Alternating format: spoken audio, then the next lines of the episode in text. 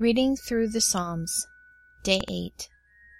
Psalm chapter 8. Lord, our Lord, how majestic is your name in all the earth.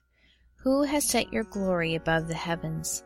From the lips of babes and infants you have established strength because of your adversaries, that you might silence the enemy and the avenger.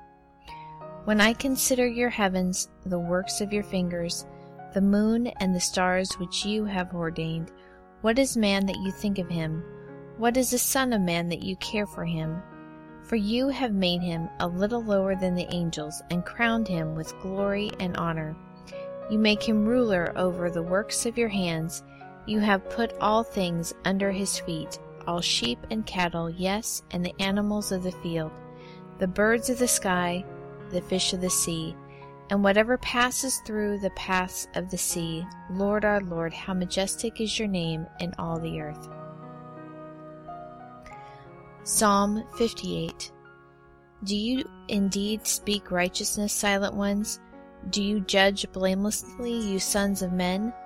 No, in your heart you plot injustice. You measure out the violence of your hands in the earth. The wicked go astray from the womb. They are wayward as soon as they are born, speaking lies.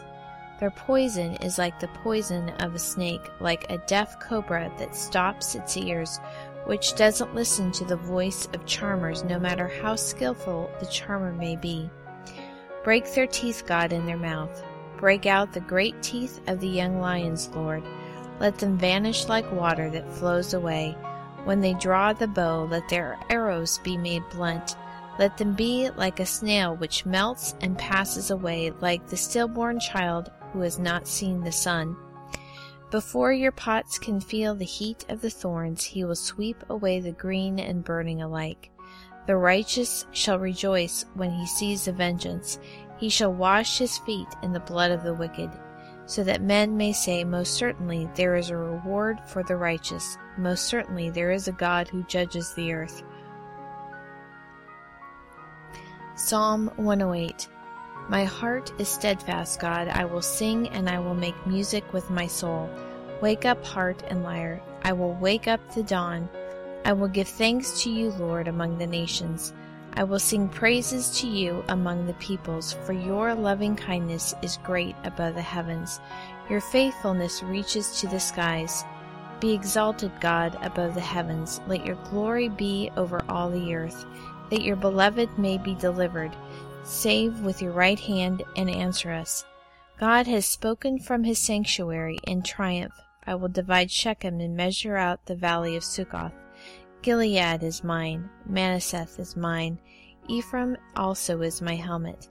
Judah is my scepter, Moab is my washpot. I will toss my sandal on Edom.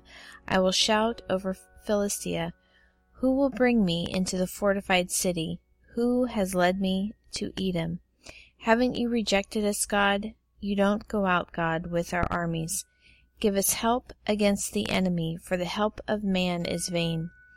Through God we will do valiantly, for it is He who will tread down our enemies.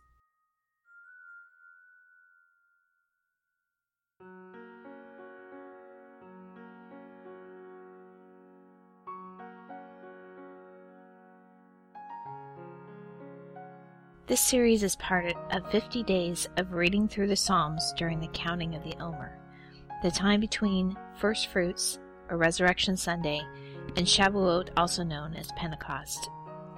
In the biblical feast, the 50 days between the festival of first fruits or first harvest to Shavuot was also known as a counting of the Omer, the countdown from God's deliverance of Israel from their oppressors when they were finally free after the crossing of the Red Sea to the day of Shavuot in remembrance of the giving of the law.